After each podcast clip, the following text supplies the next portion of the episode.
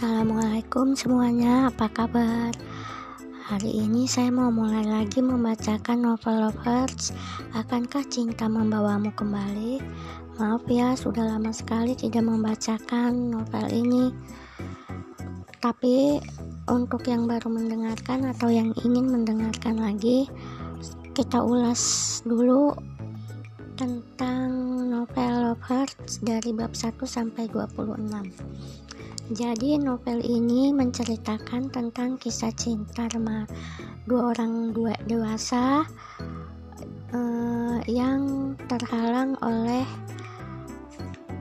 um, pihak ketiga. Jadi uh, karena sesuatu hal si lelaki yang diberi nama Brandon oleh penulis dia berselingkuh dengan wanita yang lebih bisa memberikan apa yang dia mau dibanding pacarnya. Dan karena pacarnya sakit hati dia menenangkan diri ke Jepang. Karena dia keturunan Jepang jadi dia pergi ke Jepang untuk menemui ayahnya sekaligus untuk menenangkan diri. Uh, dan di Jepang dia bertemu dengan seorang pria yang sepertinya lebih baik dari Brandon tokoh utama pria ini. Jadi bagaimana kelanjutannya? Mari kita dengarkan bab 27 Brandon mengembuskan asap rokoknya tinggi-tinggi sembari meraih gelas berisi di di atas meja. Sudah beberapa bulan ini ia tidak meneguk minuman keras dan nongkrong di klub malam. Tapi malam ini ia suntuk sekali. Biasanya ia datang ke apartemen Yuri dan duduk-duduk di sana sambil menghabiskan waktu serta beristirahat. Namun sejak kepergian gadis itu ke Osaka, ia tidak tahu ke mana lagi harus menghabiskan waktu luangnya. Hari-harinya terasa sepi dan membosankan. Belum lagi menjelang akhir tahun seperti ini, memang tidak akan banyak job dari dari klien karena kebanyakan dari mereka sudah pergi berlibur. Ditambah lagi, beberapa minggu ini pikirannya cukup penat memikirkan sikap Yuri.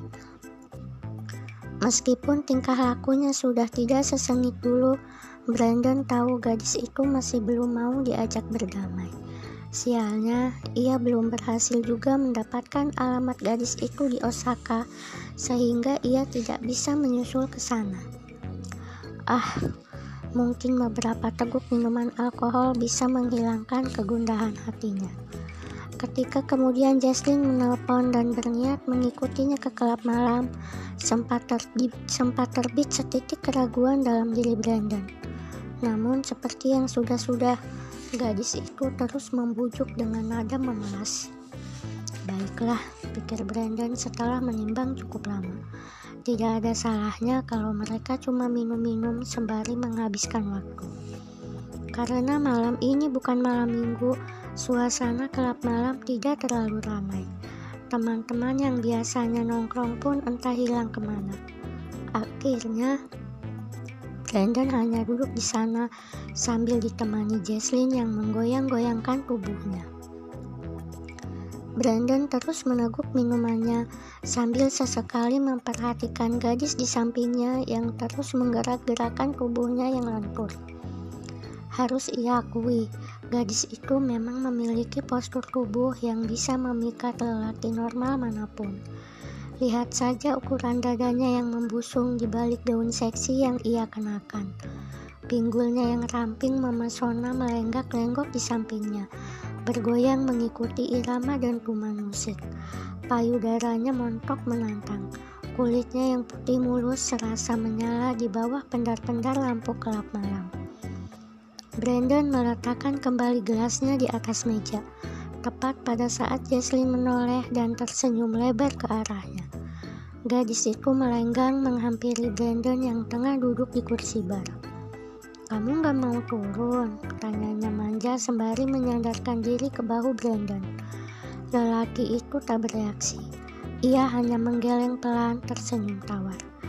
Kamu saja, aku lagi gak mood. Mendengar jawaban Brandon, Jesslyn langsung merengut.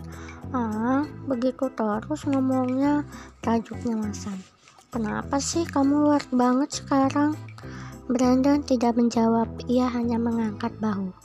Lalu diisapnya rokok yang sudah tinggal separuh itu dalam-dalam dan kembali diembuskannya asap rokoknya tinggi-tinggi. Brian, pinta Jesslyn mem memelas. Digoyang-goyangkannya tangan pemuda itu. Sekali saja, ayo, aku bosan dan sendirian. Garing tahu. Bukannya menjawab, Brandon malah memutar tubuhnya ke arah lain, memunggungi Jesslyn yang jengkel bukan kepalang. Karena tidak mendapat respon yang baik, Jesslyn kian kencang mengguncang lengan kekar pemuda itu. Usahanya kali ini berhasil, pemuda itu menoleh. Namun bukan senyum manis seperti yang dulu sering dilihatnya di wajah tampan itu, melainkan sepasang mata merah yang bersorot marah. Tadi sudah kubilang, aku lagi mau nongkrong sendirian, gerutunya dongkol. Ia melupaskan tangan Jesslyn dari lengannya. Kalau mau ikut, jangan ganggu. Tapi biasanya kamu mau turun, tajuk Jesslyn separuh memprotes. Brandon berdiri dari tempat duduknya. Raut wajahnya merah padam. Sudah kubilang aku lagi nggak mood, sergahnya separuh membentak sembari mengibaskan tangannya. Kamu nggak ngerti bahasa Indonesia? Tapi Brand, suara Jesslyn berubah serak. Aku, aku mau pulang, potong Brandon tidak sabar. Terserah kamu mau ikut atau pulang sendiri, sahutnya lalu beranjak pergi meninggalkan Jesslyn yang masih teranyah kaget melihat reaksi lelaki itu. Jesslyn tertegun menatap foto demi foto yang muncul bergantian di depan layar laptopnya. Sudah hampir setengah jam lamanya ia menelungkup di atas pembaringan, membiarkan matanya memandang foto-foto di dalam laptop tersebut. Rasanya tidak bosan-bosannya ia melihat pose-pose mesra dalam foto itu. Foto-foto yang membuatnya senantiasa mengenang saat-saat indah mereka. Ah, belakangan ini sikap pemuda itu berubah. Oh, bukan saja berubah, tapi cenderung menjauh. Brandon memang berubah setelah kecelakaan itu. Tadinya ia masih berharap Brandon akan kembali seperti dulu setelah seluruh ingatannya pulih. Namun setitik harapan yang sudah sempat bersinar seketika raib tidak berbekas. Ketika sikap Brandon masih sama seperti sebelumnya.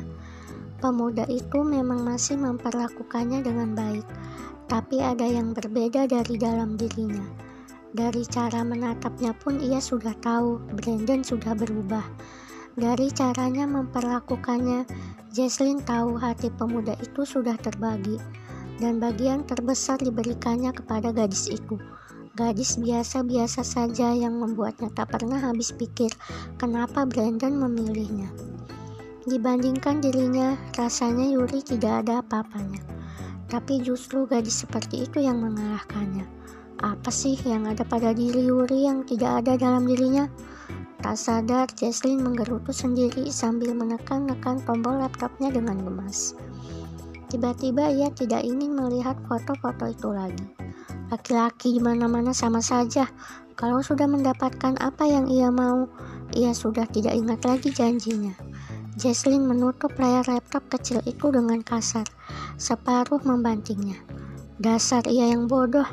Harusnya ia hamil sekalian, jadi mau tidak mau, lelaki itu tidak punya pilihan lain kecuali bertanggung jawab.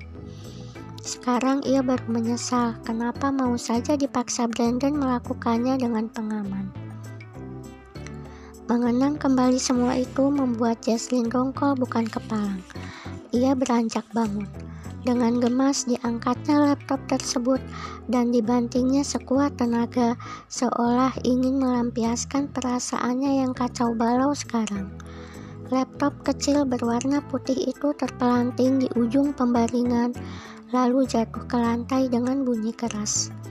Namun ia tak peduli, sama tak pedulinya kalau ia harus menghancurkan cermin di depan meja riasnya sekalipun. Rasanya segala macam perasaan sudah bercampur aduk menjadi satu. Marah, kesal, kecewa. Jesslyn duduk di pinggir ranjang sambil bertekuk lutut, lalu disandarkannya dagunya di atas kedua lutut kakinya. Dipejamkannya matanya rapat-rapat. Tiba-tiba setitik air jatuh merayapi pipinya. Ia mengerjap-ngerjapkan matanya. Pada saat itu, tanpa sengaja ia melihat laptop yang dilemparnya dengan keras tadi. Sebagian keyboardnya keluar dari tempatnya, berserakan di lantai. Casing laptop tersebut sudah penyok, layarnya retak.